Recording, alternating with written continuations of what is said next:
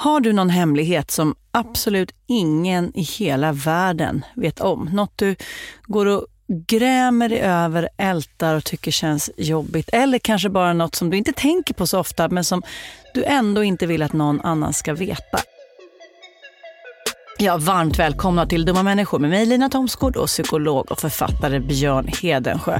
I dagens avsnitt av Dumma människor ska vi prata om just den där tendensen. Varför håller du någonting hemligt? Vad händer om du berättar det? Och hur påverkar hemlighetshållandet oss dumma människor? Varmt välkommen till ett avsnitt om hemligheter. Many of us have those stubborn pounds that seem impossible to lose, no matter how good we eat or how hard we work out. My solution is PlushCare. PlushCare is a leading telehealth provider with doctors who are there for you day and night to partner with you in your weight loss journey. They can prescribe FDA-approved weight loss medications like Wagovi and Zepbound for those who qualify. Plus, they accept most insurance plans. To get started, visit plushcare.com slash weight loss. That's plushcare.com slash weight loss. Ryan Reynolds here from Mint Mobile. With the price of just about everything going up during inflation, we thought we'd bring our prices down. So to help us, we brought in a reverse auctioneer, which is apparently a thing. Mint Mobile unlimited premium wireless. Ready to get 30, 30, bit to get 30, bit to get 20, 20, 20, bit to get 20, 20, bit to get 15, 15, 15, 15 just 15 bucks a month. So, Give it a try at mintmobile.com slash switch. $45 upfront for three months plus taxes and fees. Promote for new customers for limited time. Unlimited more than 40 gigabytes per month. Slows. Full terms at mintmobile.com. Flexibility is great. That's why there's yoga. Flexibility for your insurance coverage is great too. That's why there's United Healthcare Insurance Plans. Underwritten by Golden Rule Insurance Company, United Healthcare Insurance Plans offer flexible, budget friendly coverage for medical, vision, dental, and more. One of these plans may be right for you if you're, say, between jobs, coming off your parents' plan, turning a side hustle into a full hustle, or even missed open enrollment. Want more flexibility? Find out more about United Healthcare Insurance Plans at uh1.com. Dumma människor sponsras av Länsförsäkringar. Mm, Och Länsförsäkringar är ju mer än bara ett försäkringsbolag. De jobbar ju med bank, lån, pension, försäkringar, alltså alla, hela balletten. Ja, Och det här tänkte jag på i morse när följande sak inträffade. Du vet, jag och Alex har flyttat några gånger och eh, varje gång vi har flyttat så har vi sagt vi ska aldrig mer flytta.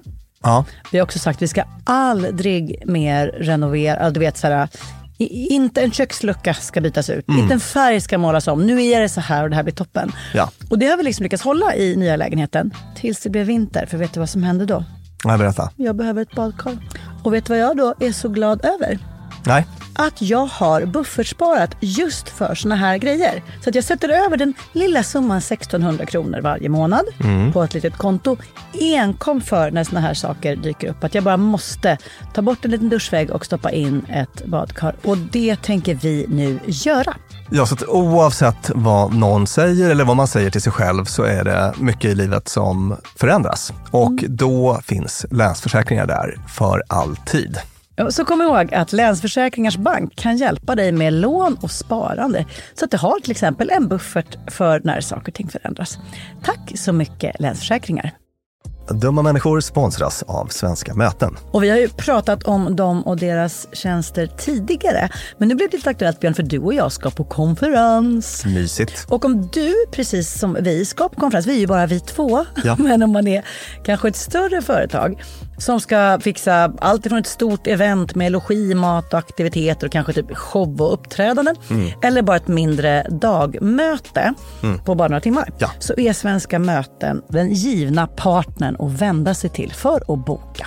Det är kostnadsfritt att använda Svenska möten och det de gör är att de utifrån behov och krav ifrån kund tar fram offerter från flera olika ställen så att kunden, det vill säga du, kan välja och avgöra det som passar bäst. Och det är ju allt möjligt då. Slott och herrgård, naturnära storstadspuls eller småstadscharm. De hjälper dig att hitta precis det som passar dig. Det finns ett jättestort utbud och självklart sparar ju det här då väldigt mycket tid. Och Björn, hur gör man då om man vill planera möten eller konferens och använda sig av Svenska möten som partner?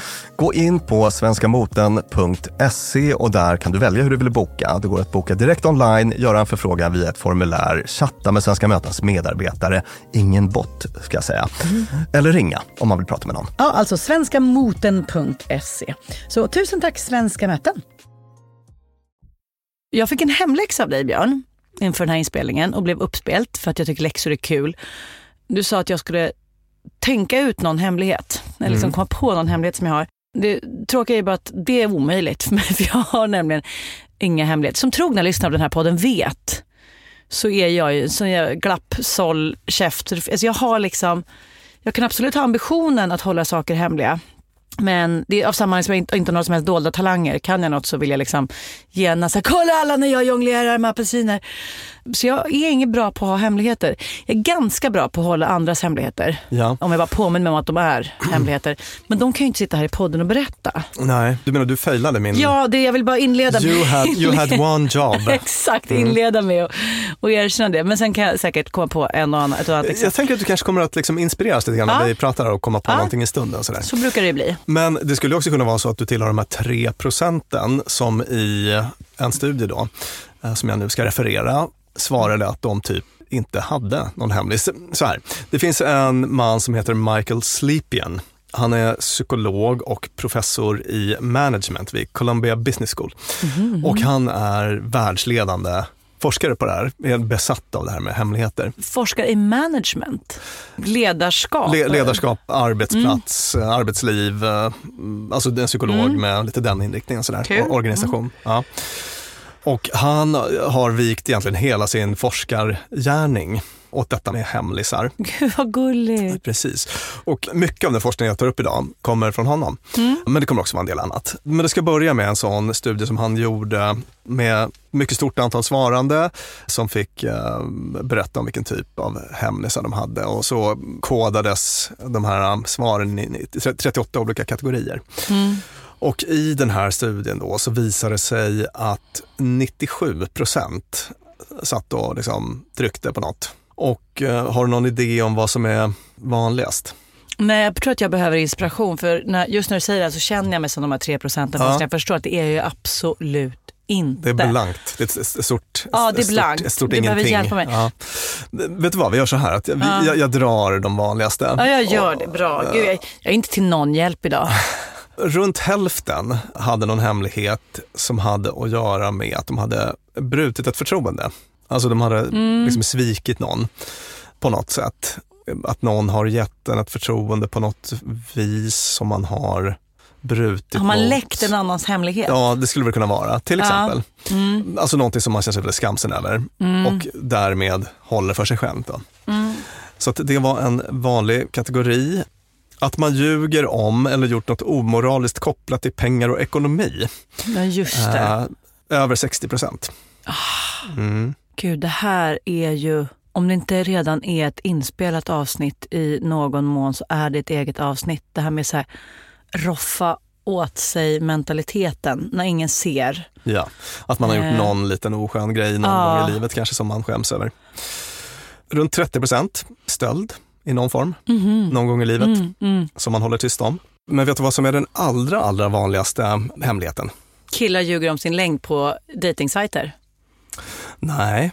Men den är vanlig, det sa vi i något annat avsnitt. Ja, och att tjejer ljög om sin vikt då, då Ja, just säga, i rättvisans namn. Ja. Nej, det är extra relational thoughts and sexual behavior.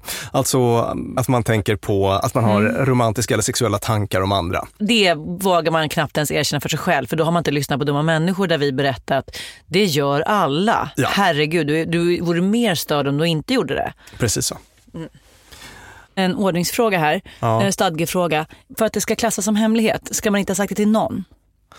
Jo, det här kan vara sånt som man eh, så att säga har sagt till någon enstaka person. Sådär. Ja, men generellt så håller man det här för sig själv. Japp, precis. Mm. Och sen så andra vanliga kategorier då var att man hade någon aff- kärleksaffär i någon form, har eller har haft. Att man är väldigt missnöjd med någon eller något på jobbet. Sådär. är det en hemlighet? Det är så... Åh, tycker chefen är så dum. Det är en hemlis. Det kan vara att jag hatar mitt jobb kanske. Ja. kan man tänka sig. Ja. Det är så här breda kategorier. Ja. Hur som helst, det här är väldigt allmänmänskligt då, Mm. att gå runt och hålla på hemlisar. Listen, do you want to know a secret? Do you promise not to tell? Whoa, whoa. Jag tänkte att vi gör en så kronologisk resa från barndomen. ja, roligt. Faktiskt, det var kul Mm. att läsa om. Det finns en forskare där som heter Joan Peskin, kanadensiska, som i början på 90-talet började intressera sig för den här frågan med barn och hemligheter. Mm. När började de kunna hålla? Så här. Hon fick den tanken när hon hade en treårig son, Jeremy. Som, Känner igen mig, reagerar starkt Joan. ja. Han tyckte om kakor, var ingalunda en unik treåring på det Mm. Nej. sättet. Och brukade, alltså hon gömde dem i något skåp, i någon burk och han visste var hon gömde dem. Mm. Så att de hade någon rutin där han liksom brukade klättra upp och förse sig med kakor. Det, det där känner jag också igen, att Mm. man på något vis man, försöker gömma godsakerna men man liksom orkar inte. Nej, men och det är också en orkar- liten test av liksom, äh, folks disciplin. Så det borde egentligen räcka att Jones barn vet Ja. att man tar inte kaka. Men, Plus att det, jag tycker att det är något gulligt. nej, det är så gulligt så jag dör. Det är ju sjukt gulligt med så här, treåringar som klättrar upp på så här, diskbänken Ja, ja. och plockar ner en kaka. Så, så att eh, hon kanske funkar lite grann som jag Ja. och typ gör inget åt problemet riktigt. Så där. Och en dag så hade Jeremy ett litet bekymmer då som var så här att han ville ha en kaka men hans mamma var i köket. Så han sa till henne då att gå ut ur köket för jag vill ta en kaka. är du med? Känner du igen det här från din? Mm, mm, mm, mm. Vad tänker du att det var som hände där? Vad är det Jeremy saknar för psykologisk färdighet? Då saknar han det här filtret som, så här, vem ska få informationen och inte. Alltså impulskontroll, att så här, jag kan behålla information för mig själv som inte min mamma vet om. Är det det vi far efter här? Ja, alltså han kunde inte skilja sin mammas fysiska närhet från hennes, liksom från det mentala tillståndet. Ja, mm. Om hon inte är här, då kan jag i hemlighet ta en kaka. ja, ungefär så. Ja, Han klarar helt enkelt inte att hålla hemlisar. nej. För att Jeremy har inget theory of mind, minns du vad det är? Ja, Mm. Det är det här att, att liksom eh, i, föreställa sig att man är den andra personen. Hur kan det vara för den andra personen? Ja, att en annan människa har en, liksom ett annat perspektiv Ja. och, och en egen Värld. verk- en egen värld. Sådär. Det klarar inte riktigt treåringar. Så att hon bara, okej, det här ska jag testa nu. Då drog hon till laboratoriet, eller snarare hon drog ut till förskolor och började testa ungar på det här sättet. Hon presenterade två olika typer av klistermärken för dem. Mm. Ett festligt glittrigt, Mm. roligt, och ett som föreställde en ängel som var, så, det var en beige ängel. Ingen- Tråkig ängel. Jättetråkig. ingen glitter. Nej, och alla barn uttryckte en tydlig preferens då för den här glittriga. Mm. Partyängeln. Och sen så introducerade hon någon slags så här Kasperdocka som kom och sa att den skulle ta den eh, vad heter det, klistermärke som, som barnen tyckte bäst om. Mm. Och hon kunde då notera att tre och fyraåringar i regel hanterar det här på olika sätt. Treåringarna var liksom oförmögna att vara lite smarta. Och säga, Åh, jag älskar den beigea ängeln, ta inte tråkiga ängeln ifrån mig. Ja, Så att Kasperdockan skulle ta den man absolut inte ville ha ändå. ja, precis. Treåringarna kunde inte hålla hemligt sin preferens för den här äh, glittriga och blev av med den. Då, då. Medan fyraåringarna var mycket, mycket bättre på det. Nu märker jag en tydlig koppling här mellan hemlighet och ljug. Ja, precis. Att hålla en hemlighet är ju att påstå sig inte ha information som man har. Mm. Eller att liksom, På, på ett sätt, Ja. precis. Alltså, det är ju, för det här, det här skulle lika gärna kunna vara Jones studie på barns ljugförmåga. ja, visst. Och där kommer lite andra saker in, alltså typ så verbal förmåga och sådär. Men visst, alltså, om man ska göra någon slags gränsdragning så handlar ju hemligheter om att avstå från att ge information medan lögner handlar om att, ofta om att Säga något som inte stämmer. säga något som inte stämmer. Ja. Så att från fyra år så blir vi allt bättre på att hålla hemlisar och det har då i sin tur att göra med att vi utvecklar sån här theory of mind, det vill säga börja förstå hur andra ser på världen och att andra har ett annat perspektiv på världen än vi själva. Och, sådär. och som påpekas då i den här artikeln, det här innebär inte att de här, alltså man ska inte bli upprörd egentligen över att, att de här fyraåringarna gör på det här sättet. Utan Nej. man ska inte tänka att de är små Machiavellis som hon skriver. Utan det är snarare att det är en helt normal del av deras hjärnans utveckling. Så. Mm, och kopplar man ihop det som då skulle kunna tolkas som nu börjar de ljuga till att så här, nu börjar de faktiskt kunna undanhålla information och det är gissar jag att vi kommer konstatera med det här programmet också en himla fin färdighet som behövs. Ja. För tänk om den här informationen är något som skulle kunna skada dig eller skada någon annan. Ja, Att precis. faktiskt ransonera lite. där. Exakt, sån här liksom radikal ärlighet. Att om man tycker att någon är ful i håret, att bara säga det. är ju ingenting som kommer att vara bra för dig eller den Nej. du säger det till. Det är ju sällan det är vägen framåt. Där stod Olle och bredvid honom Bosse och Lasse och där var hemligheten också. Försök inte ha några hemligheter för oss, vi, för vi tar reda på dem allihop undan för undan. Vi ska börja gå in på hur uh, hemligheter påverkar oss då. Mm. Vad tänker du? Att ha dem tror jag kostar på. Mm. Att gå runt och bära på dem. Och det är väl därför folk håller på och eh, låtsas att det är för någon annans skull som de berättar en hemlighet eller berättar om otrohet eller så när det i själva verket bara är att jag står inte ut själv med att bära på denna skuld eller skam eller vad det kan vara. Nej, precis. Du, du använder det här uttrycket liksom bära, Ja, alltså som en tyngd. ja, Det här liksom metaforiska språkbruket Ja. var det som allra först väckte den här uh, Michael Sleepians intresse Ja, för det här med lögner. Han tänkte att han skulle testa det och gjorde det i ett ganska festligt experiment. Mhm. Mm. Hypotesen var så här, att gå och liksom bära på en hemlis Mm. är så tungt, för att använda det här språkbruket, då, att det faktiskt kanske kan hänga med in i fysiska världen. Han ville testa den idén, i hur vi uppfattar vår, vår omgivning. Så att då lät han de här undersökningsdeltagarna att, eller han uppmanade dem att bara tänka på olika typer av av hemlisar, personliga hemlisar. Som till exempel en otrohet eller så. Antingen stora av den typen eller mindre hemlisar som inte var så laddade. Så. Det här gjorde jag ett litet brott mot normerna. ja. Jag har inga, inga kalsonger på mig idag. Ah, precis. Och här så hade jag en otrohetsaffär som pågick i ett och ett halvt år. Ja. Och sen så fick de här personerna titta på bilder av kullar och där kunde han då se att folk med stora hemlisar, alltså folk som hade fått tänka på stora hemlisar, uppfattade de här kullarna som brantare än personerna som hade primats med att tänka på små hemlisar. Och så gjorde han också något test med, de skulle slänga såna här äh, små beanbags, du vet såna här äh, påsar med, Jo, man kanske hade dem på gympalektionen. Ja, just det. Jag bara funderar på varifrån- fast påse. exakt i mun då. Ja. Man kastade dem på varandra eller vad gjorde man med dem? Jag tror att man kanske jonglerade på knäna. Ja, just det. Jag har alltså ett kroppsminne i alla fall av den där påsen, Mm, så jag visste precis vad han pratade om. Jo, då fick de i uppgift att slänga sådana här äh, bönpåsar Mm. på något mål som var ett par meter bort sådär. Och han kunde då se att folk som hade haft sådana här äh, primers att tänka på stora hemlisar Mm. kastade längre. Alltså de överskattade avståndet. Så, Och kanske även tyngden på påsen. ja kanske det. Den är så tung så jag måste verkligen ta i. Ja. Och den här studien lät ju som en sån här, vad ska man säga, en typisk studie som har svårt i replikering. Ja, Eller hur? ja.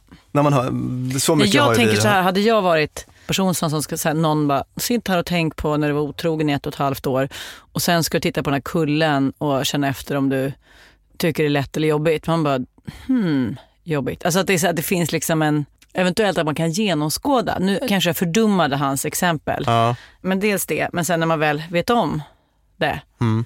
så kanske det är svårt att göra det. precis. Den känns lite skakig, alltså redan där när man hör om det. Mm. Ja. vis. Och det visade sig att den var svår att replikera. Mm. Varför har du pratat så länge om den då, Björn, kanske du undrar? Ja, varför har du pratat så länge om den då, Björn?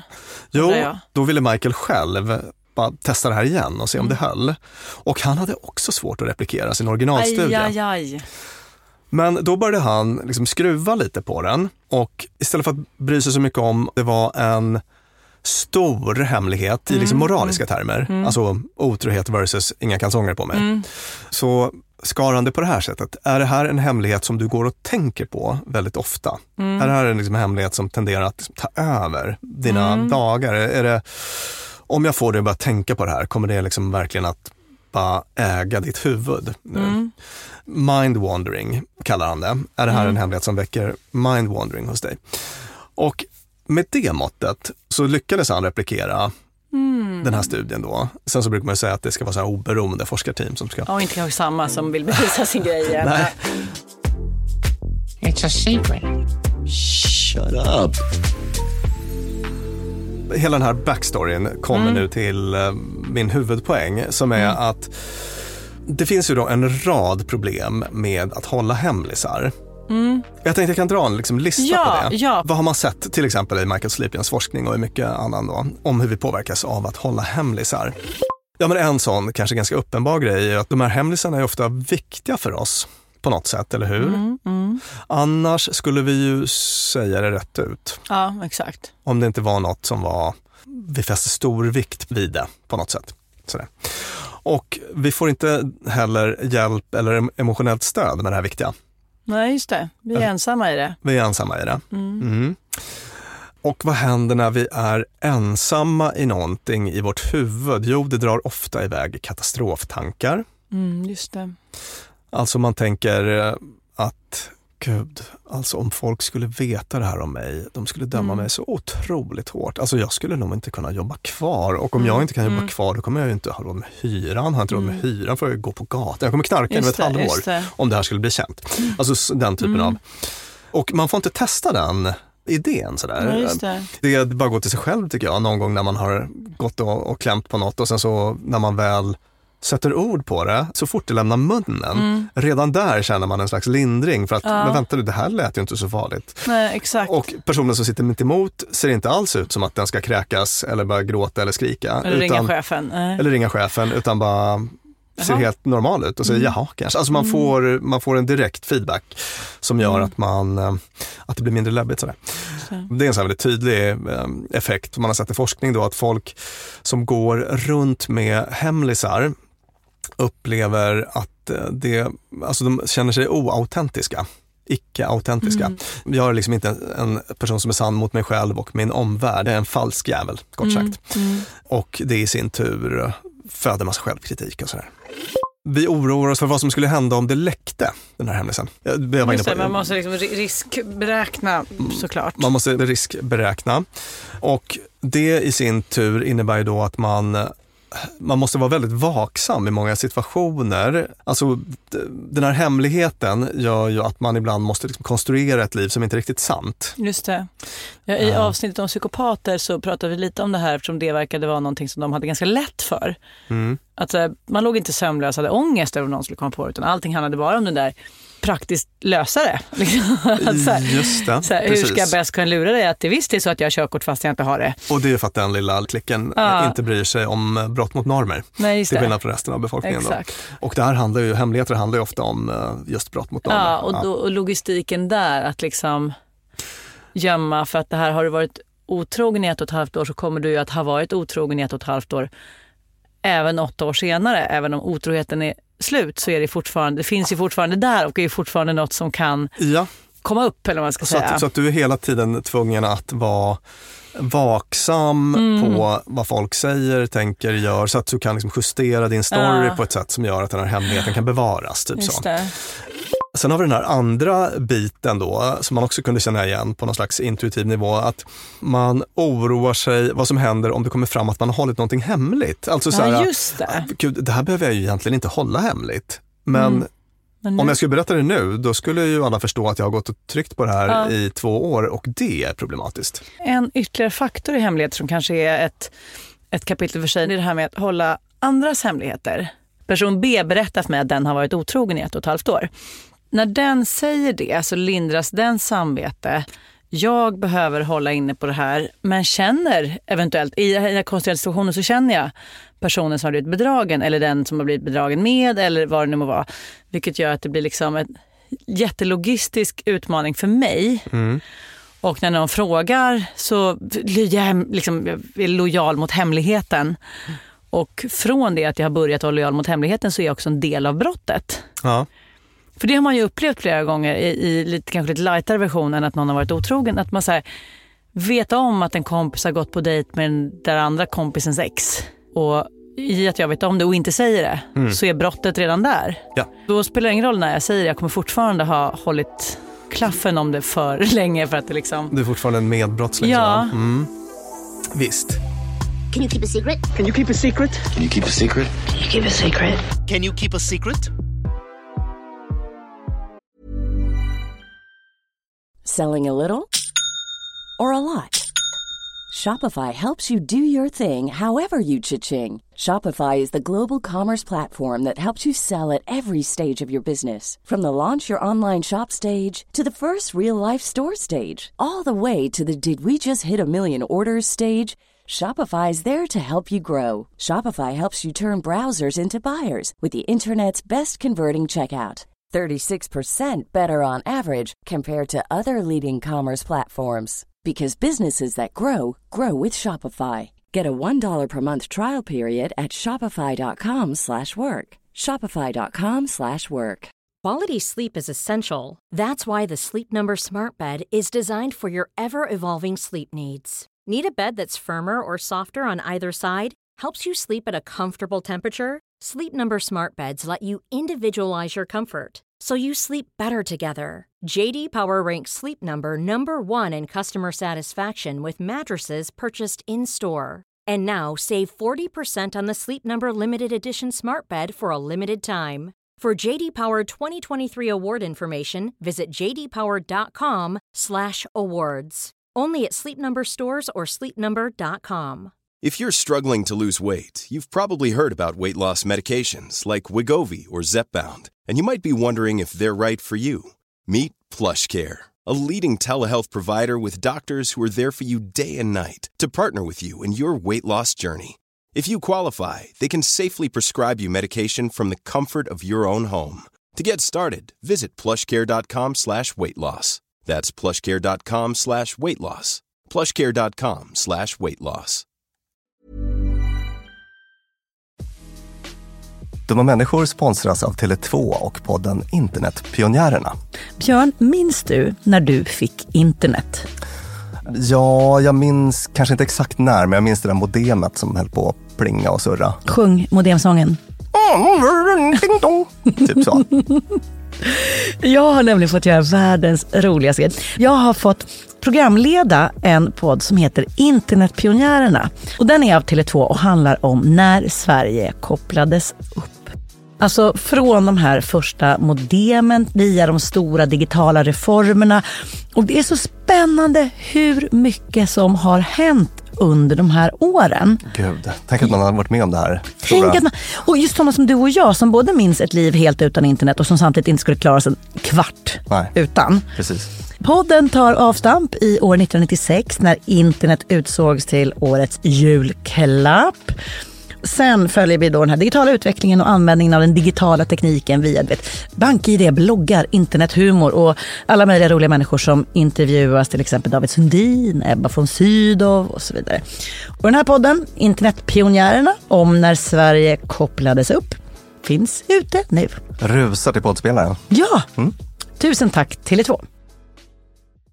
Dumma människor sponsras av Claritin. Ja, för nu är det ju vår och vårkänslor spirar. Mhm. Även jag får, jag har liksom varit ihop med min kille i snart ett decennium och blir vårkänsla. Lite vårrusig. Ja, jag vill, jag vill ut och hålla hand och springa över en sommaräng.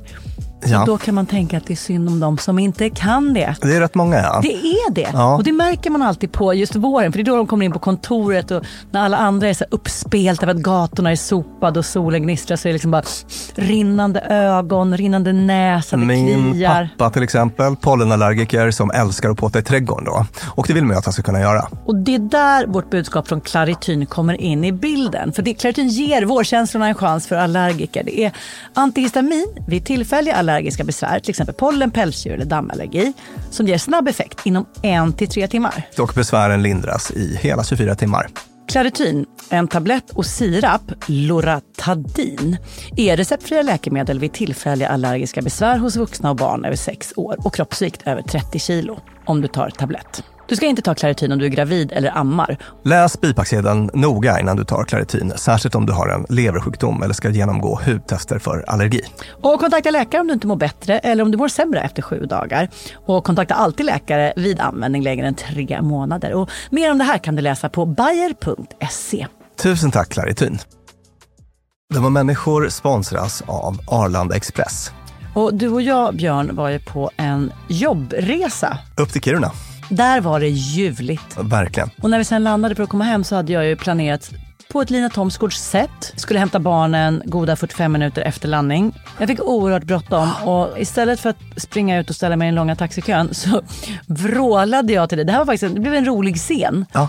När jag såg hur det stod så här Arlanda Express två minuter och jag bara Björn, jag måste ta den! Och du bara, men ska vi inte ta taxi? Nej! Mm. Historia slår igen, jag springer ner och hinner på 18 minuter in i stan springa in, ta en tunnelbana, han hämta mina barn. Fantastiskt ja. Och det var faktiskt otroligt. Ja, Arlanda Express är ju det snabbaste och smidigaste sättet att ta sig till och från Arlanda. Det tar alltså bara 18 minuter och det är väldigt hög punktlighet också. Så att de eh, går i tid, alltid. Jag har heller aldrig varit med om en svalare tågcentral. Jag vet inte om den ligger så långt ner. Men när man har sprungit snabbt för att hinna med det här tåget, för att man har, min, alltså man har sekunder som man inte kan avvara, då är det en väldigt sval liten plats på att stå och mellanlanda. Och sen hoppar man på och då hade man inte hunnit köpa sin biljett för att det hade inte jag hunnit tänka på. Då var det bara klicket i klicket in på nätet. Köp, köp. Hur enkelt som helst. Så praktiskt. Och det här tåget går från tidig morgon 04.20 till sent på natten då 00.35 och i högtrafik går Arlanda Express upp till var tionde minut. Så hoppa på tåget. Det finns gott om anledningar att ta Arlanda Express. Tack så mycket Arlanda Express. Det finns olika typer av hemlisar som berör oss olika mycket och det är här jag ska återknyta till de här Sleepians studier.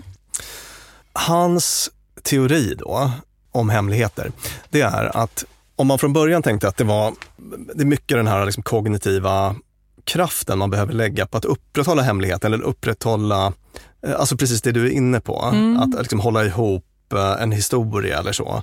Att man hela tiden måste vara så vaksam och så i sociala situationer. Ja. Man tänkte att det var ett så huvudproblem.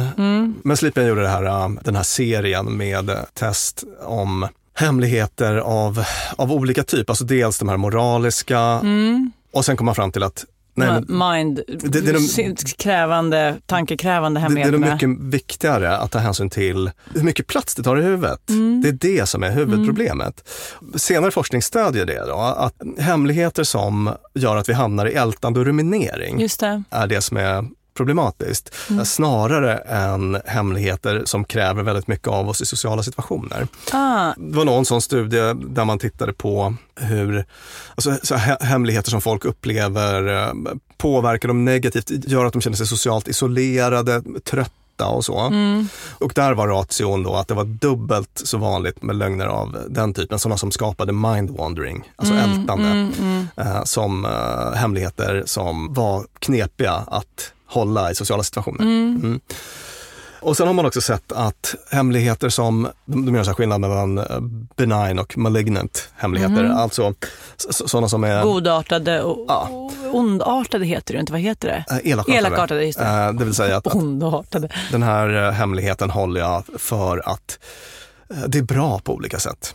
Just det. I den kategorin kan vara att man kanske fått ett förtroende av sin chef och känner att man eh, så här, um, där höjer min status på arbetsplatsen och eh, jag fick det här förtroendet av min chef och nu eh, ska jag hålla den här hemlisen. Det kanske inte är superschysst men det är grunden för ett gott syfte. Det är för för företagets bästa. Sådär.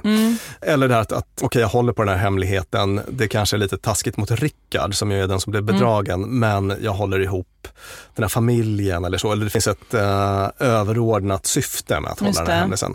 Den typen av hemlisar var lite mindre uttröttande. Ja, just det, då behöver man inte moraliskt dividera med sig själv hela tiden om det är rätt eller fel, utan man har gjort en... Precis. Ja. Och eh, ytterligare då en sån åtskillnad var, vi pratade om skam och skuld. Mm. Eller skum och skald som du brukar prata Ja, just om det. oftare. Just det, trubadur. Trubadur-duon. Trubadur-duon.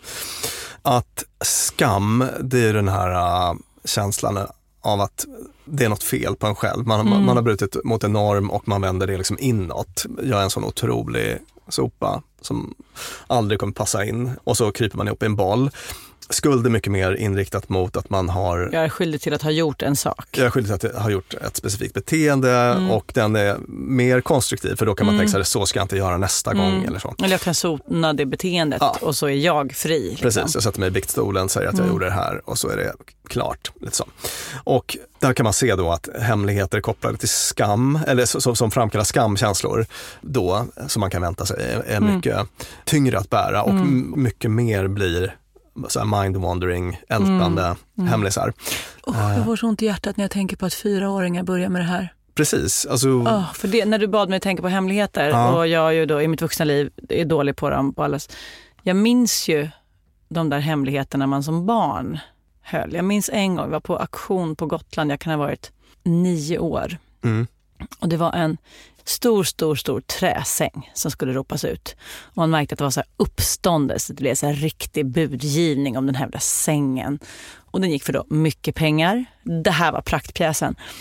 Sen började jag leka med någon där på den här auktionen. Det var jätte- jättemycket folk och vi bara sprang runt och hoppade och jagade varandra. Det var jätte- jättekul.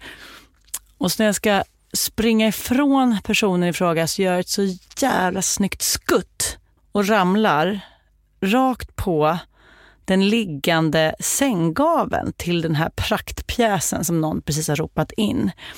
Jag känner hur det låter brak och förstår att nu är mitt liv förstört. ja, där, där tog det slut.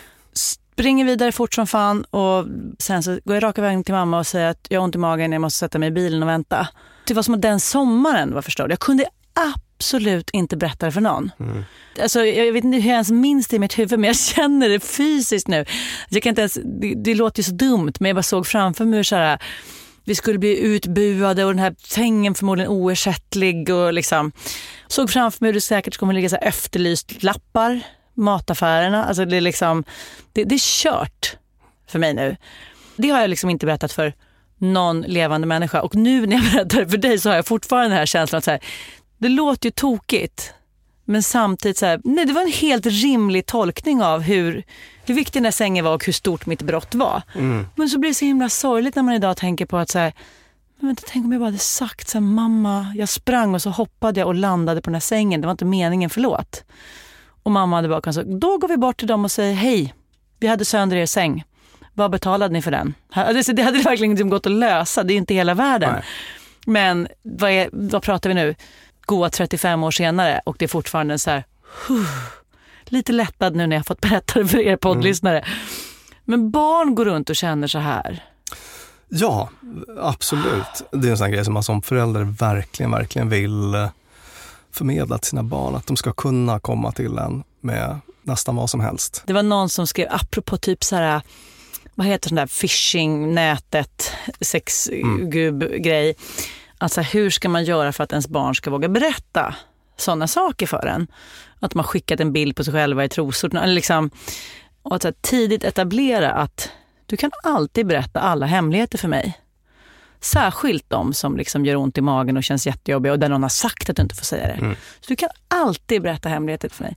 Det har jag redan försökt med Max som bara kollar på mig som en banan. Va? Vad pratar du om? Ja, just det. Han, han, han, han, har inte förstått begreppet hemlighet ännu. Precis. Mm. Snart så. Men är, är det en väg att gå för att se till att eventuell avkomma eller unga i ens närhet Ja, kan liksom... att vara liksom helt icke-dömande Mm. eh, mot sitt barn i, när det gäller sånt. Ska man säga då så här, och jag kommer inte att bli arg? För det vet man ju inte. Alltså, jag tänker mig att man kan väl säga att jag kommer alltid älska dig precis lika mycket. Ja. Alltså, jag tror att det är en bättre Ja. framing. Sådär, för att det, det kan ju faktiskt vara så att man blir arg. Ja. Men det betyder inte att jag inte älskar dig, för jag kommer alltid älska dig lika mycket. Ja. Ja. Bra, fint. Våran lilla hemlighet Det finaste som finns bevarat En studie här som jag såg eh, som anknöt till det här med att eh, skamfyllda hemlisar tynger extra. Mm. Det visade sig att en försvarlig andel av de som deltog i den här studien, det var en sån här politiktema, höll hemligt att de hade röstat på Trump. Ja! Mm. Alltså de fick ange skäl också. Ja. Och de som lät bli att säga det på grund av hur det skulle påverka stämningen på arbetsplatsen. Mm. För dem var det liksom ingen stor grej. Nej. Där blev det inte någon sån här mind-wandering, Nej. skam-hemlis. Nej. Men för de som tänkte att det här kommer påverka hur folk uppfattar mig och eh, mitt rykte. Och, alltså, ah, jag ska gå fram som en hycklare eller liksom, här går jag runt och Precis. är världsmedborgare och i själva verket så vill jag bara Visst. titta på mitt eget Så att om vi går tillbaka till om, vårt skamavsnitt och så här, vad är skam? Ja. Jo, det är när man bryter mot en norm som man också själv Ah. vill tro på eller tro Just på. Så, här. det. så att om man känner att så här, alltså det här är inte riktigt jag, men jag kommer ändå liksom rösta För på det Trump. vore så gött med lite, mm, vad det är, mer pengar i skattekuvertet Ja, eller en, något sånt ja. mitt jobb kvar i kolgruvan. Då blir det den här skamkänslan och då blir det en mind-wandering hemlis som man ältar och som tar över. Just det. Är inte kärnan i det här att man vill vara en mindre egoistisk människa än vad man är? Alltså du säger att du bryr dig om eh, fler än vad du gör. Ja. För i själva verket så är det att du faktiskt ser till ditt eget bästa. And that sucks för din självbild. Ja, visst. Och så får man skamkänslor av det. Mm. Medan den andra, så att, säga, att hålla det hemligt på jobbet, är mer bara att Social så gör man. So- ja. Social hygien, en Ja. vanlig som regel Ja, som man följer då. Och där blir det inte alls, det tar inte över en på Nej. samma sätt. Då. Man gjorde en studie där man ville kika på vilka folk vänder sig till för att dela med sig av hemlisar. Mm. Eh, En personlighetsstudie och den var lite intressant från 2018. Ja. Man lät först folk säga vad de eh, tror liksom utmärker folk som, som är bra att gå till med, med sina Mm, hemlisar. mm. Vilka personlighetsdrag Mm. vill man ha hos en person som man ska anförtro sig åt?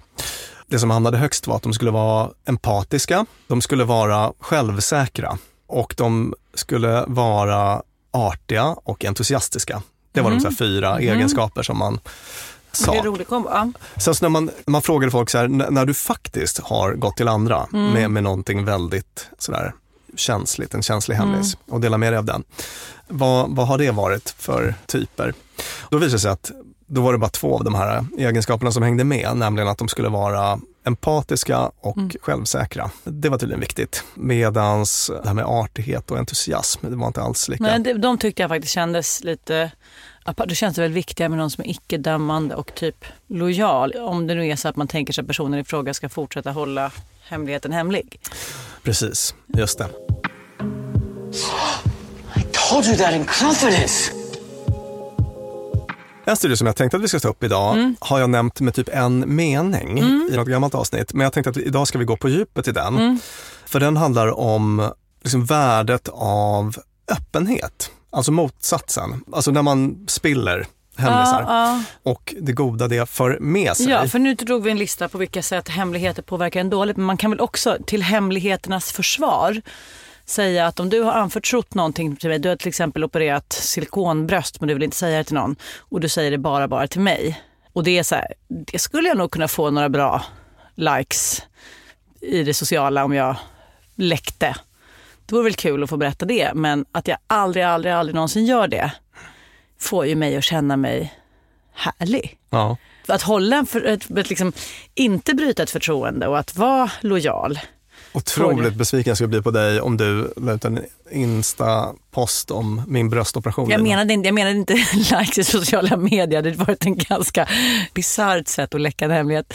Jag menade mer den, den fysiska versionen av likes och det kommer inte att bli några bilder på din bröstoperation Björn. Nej. Jo, jag tänkte ta upp en studie från 2013, en Susan Spretcher, Illinois State University. Jag älskar den här studien, för jag tycker att den säger mycket och den här har också fått en påverkan på mig och mitt liv som jag ska berätta. Kul! Ja. Härligt intro till studien. Mm. Mm. Nej, men hon gjorde helt enkelt så att hon eh, satte främlingar med varandra 12 minuters sekvenser tror jag det var. Och så fick de lite olika frågor att ställa till varandra. Liksom olika personlig nivå på dem. Det var liksom tre olika nivåer. Mm. En var en sån här väldigt, väldigt ytlig, eh, berätta om din favorithobby. Mm. Den typen av frågor. Nästa nivå var lite djupare, alltså typ, skulle du vilja vara känd? Alltså så, Mm, att man mm. går på den typen av frågor. Och på tredje nivån så gick man på det djupdimensionella, berätta om, om ett viktigt barndomsminne och sådär. Mm. Vad tror du liksom hände om man utvärderar efteråt de här interaktionerna? Vad folk tyckte om hur det var? Jag tror att de kände sig väldigt nära personen de pratade med efter att de hade pratat på level 3 om de här barndomsgrejerna. Ja. Då blev det en, vilken kanonkille, vilken grej. Precis, så att desto djupare nivå, desto mer tyckte man om varandra. Knyter vi an här till Benjamin Franklin-effekten. Jag gav något till den personen, alltså måste jag tycka om den. Min känslomässiga Mm. berättelse om min relation till min farmor eller så, det är liksom något som är mig kärt. Och den brukar jag annars bara ge till personer som är nära mig eller som Ja, ja. betyder något. Och nu ger jag det till den. Visst. Då måste det här alltså vara någon som betyder något för mig. Den att det liksom kontextualiserar in, eh, relationen. kickar nog in en bit in i det här Mm. samtalet. Men från Ja, men början typ är det ju ren så här, äh, reciprocitet. Ja, just det. Alltså att man... eh, Du, Du berättar för mig så jag berättar för dig. Och då har vi, tänker man sig. Mm. Precis, väsentligt högre eh, liking scores Mm. när det var liksom djupt prat. Sådär. Mm. Och det är bara att gå till sig själv. Till exempel hur du och jag lärde känna varandra. Ja, som vi säkert har dragit i något Mm. Ja, det poddavsnitt. är därför jag blev tyst nu, för jag vill inte tråka ut lyssnarna. Ja. I en bil bakfulla på väg hem från bokmässan. Där man skippar de första liksom, Mm. 15 standardfrågorna och går på, på det viktiga, det Ja. allvarliga, det liksom personliga, det känslomässiga Mm. direkt. Och det bara händer mycket mer, mycket snabbare. Och det här är ett område där jag aktivt jobbar med personlig utveckling nu. Jag kallar det eh, skippa skriptet. Och det jag menar med det är att om man sätter sig på en, till exempel en bröllopsmiddag. Ni vet, man har de här liksom 8-10 frågorna som man bara... Men "Ja, du? Hur känner du Anki? eh, Exakt. Ja, bostadsrätt, säger du det? Hur stor är den då? Tre eller? Pot- Potatisgratäng är så gott. Ja. Ja. Så att bara testa någon gång att så här, kapa det. Att Mm. gå på fråga 12 direkt. Vad, vad, vad tycker du om så här, plastikoperationer? Alltså, Ja, det. Mm. Alltså, och det är också en så poäng som eh, den här studiens författare gör då, att, att man, det här betyder inte att man ska gå på liksom, det svåraste, smärtsammaste eller bara lämna Nej. ut sig själv fullständigt. Mm. Men mm, alltså, man kan börja med något personligt men ganska neutralt. Ja. Till exempel. Och så börja bygga. Mm, om du ett- fick flytta till en annan plats på jorden, vart skulle du flytta då? Ja, jag är så sugen på Nya Zeeland. Typ. Ja. Vad skulle du... Alltså att Mm. man gör något sånt sådär. Mm. Och liksom börjar bygga ett förtroende då ganska snabbt. Mm. Och det här kör jag nu. Ja. Alltså ibland, inte alltid såklart. Ibland så, så kör jag skriptet också. Men, men ibland så går jag in i, um, ni vet, man träffar någon kompis på en uh, middag och så är det liksom sex kompisar till den kompisen Ja, där som man inte ja. känner. Och att då bara dyka in i det på det sättet. Det blir kul, det blir bra. Ja. Och dessutom har jag tänkt så här, nu eftersom jag är så uppmärksam på den här grejen, att jag uppskattar verkligen när andra är så också. När andra skippar skriptet. Det blir roligare, personligare, man kommer närmare varann, alltså samhörighet uppstår, Ja. massa goda effekter. Man tar en liten social risk, så att det är det Mm. man gör. Det här är ett Mm. beteendeexperiment där man testar hypotesen, om jag är för personlig så kommer någon att hugga mig i ryggen. Så att man, det. Men det blir sällan så. Och det här gäller också för hemlisar faktiskt, att man har massa katastroftankar om vad som händer om man delar med sig. Mm. Och i regel, nästan jämt, så blir det bra. Dock inte alltid.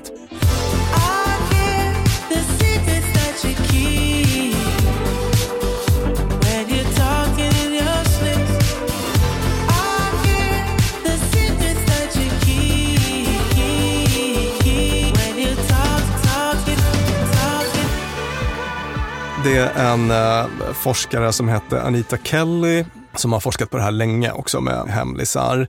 Hon visade i en studie då att folk är dåliga på att göra prognoser om hur deras hemlisar ska så att säga, tas emot. Mm. Lite åt alla håll. Mm, vi är dåliga på prognoser. Punkt har vi konstaterat i inte mindre än två avsnitt tror jag på sistone, men i just hemlisfallet också. Ja, de här katastroftankarna är ofta överdrivna.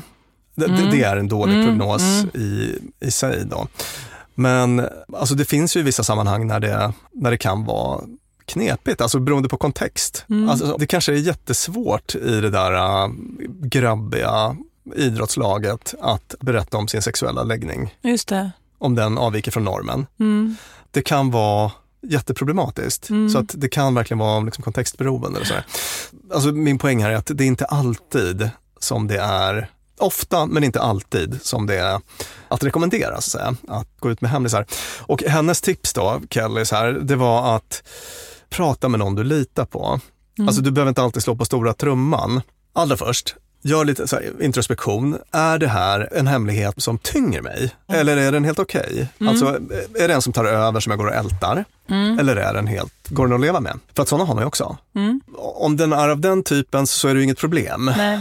Om det är något som man går och ältar och som tynger en, då är hennes råd att så här, ja, men vänd dig till någon som du verkligen litar på. Mm. Det är ett bra första Mm. steg. Hon tog upp något exempel ur sitt eget liv när hon eh, berättade något väldigt uh, genant och som hon spred i en lite för vid krets så där, och som blev väldigt känt på hennes arbetsplats och hon kände att det här, det här är bara fel kontext. Ja, just, just För jag vill inte att folk här ska ha den här kunskapen. Så kan det ju också vara. Mm. Men generellt sett så, så mår folk bättre av att lätta sitt hjärta. Mm. Till och med han Michael eh, Sleepian hade gjort en sån studie som var lite rolig där man lät folk eh, gå till något eh, så här, telefon, en telefonkiosk, ett telefonbås i Central Park och bara lyfta på luren, spela in sina egna hemlisar Mm. anonymt Mm. och sen lyssna på andras. Mm. Och bara på att göra det kunde man se en viss effekt på välmående. Mm. Sen så blir den mycket större när man pratar med någon annan Mm. som kan ge en feedback och sådär. Mm. Och emotionellt stöd. Mm. Men också när man skriver, har man också sett, alltså bara att skriva ner en hemlis Mm. ger också en, ett, eh, ett bättre mående. Så. Det är en av mina, alltså jag har tänkt att det vore gött att vara eh, religiös och kanske rent av katolik för att det vore så mysigt att kliva in i ett biktbås och och berätta om grejer som jag nu istället måste berätta för kompisar som blir tyngda eller som måste komma med goda råd. Och då slutar de ju vara hemlis lite mer. Det gör de kanske inte riktigt i ett biktbås. Nej. Nej. Men Ja. man har ju varit med om det någon gång, att man har eh, också liksom kraften i att berätta någonting till exempel som man upplever som lite skamfyllt. Mm.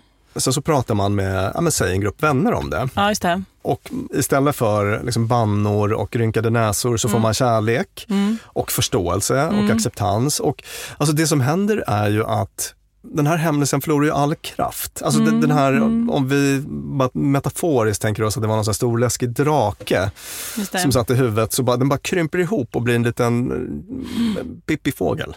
Det som gör det till något som är värt att hållas hemligt är just den här känslan att det är skamligt, det vill säga det bryter mot normen. Men normer är ju också väldigt, de kan vara väldigt lokala. Så det kan vara så här, i det här gänget får jag bara rösta på det här partiet. Sen börjar man umgås med andra som har en annan inställning till hur man röstar. Mm. Och där vågar man säga och då plötsligt kan man liksom säga det i det gänget och då blir det lite mer sägbart i det andra eller då är liksom den hemligheten bruten. Brinna för kärnkraft till exempel. Ja, där har vi det. Det var det jag ville komma till.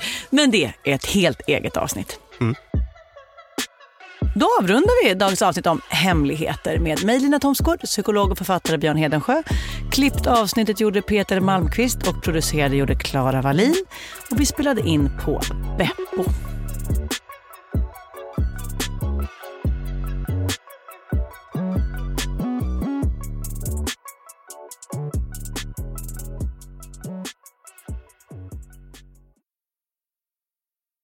Dumma människor sponsras av IKEA.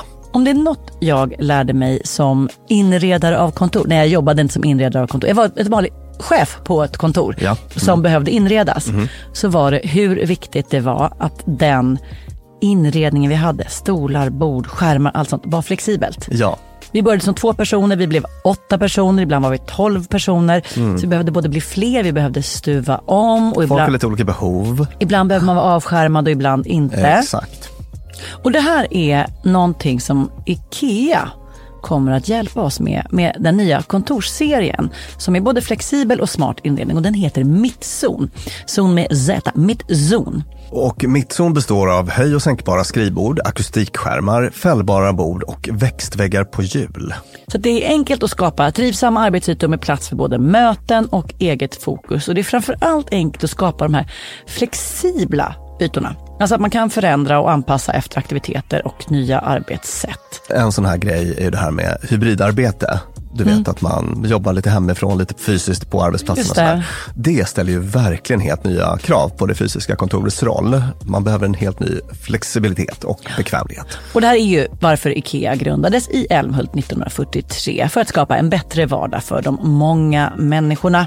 Så upptäck mittzon och mer om detta kan du läsa på ikea.se företag. Tusen tack IKEA! Normally, being a little extra might be a bit much, but not when it comes to healthcare. That's why United Healthcare's Health Protector Guard fixed indemnity insurance plans, underwritten by Golden Rule Insurance Company, supplement your primary plan so you manage out of pocket costs. Learn more at uh1.com. Even when we're on a budget, we still deserve nice things. Quince is a place to scoop up stunning high end goods for 50 to 80% less than similar brands. They have buttery soft cashmere sweaters starting at $50, luxurious Italian leather bags, and so much more. Plus, Quince only works with factories that use safe, ethical, and responsible manufacturing. Get the high-end goods you'll love without the high price tag with Quince. Go to quince.com/style for free shipping and 365-day returns. Mom deserves the best, and there's no better place to shop for Mother's Day than Whole Foods Market. They're your destination for unbeatable savings, from premium gifts to show-stopping flowers and irresistible desserts. Start by saving 33% with Prime on all body care and candles. Then get a 15-stem bunch of tulips for just $9.99 each with Prime. Round out Mom's menu with festive rosé, irresistible berry chantilly cake, and more special treats. Come celebrate Mother's Day at Whole Foods Market.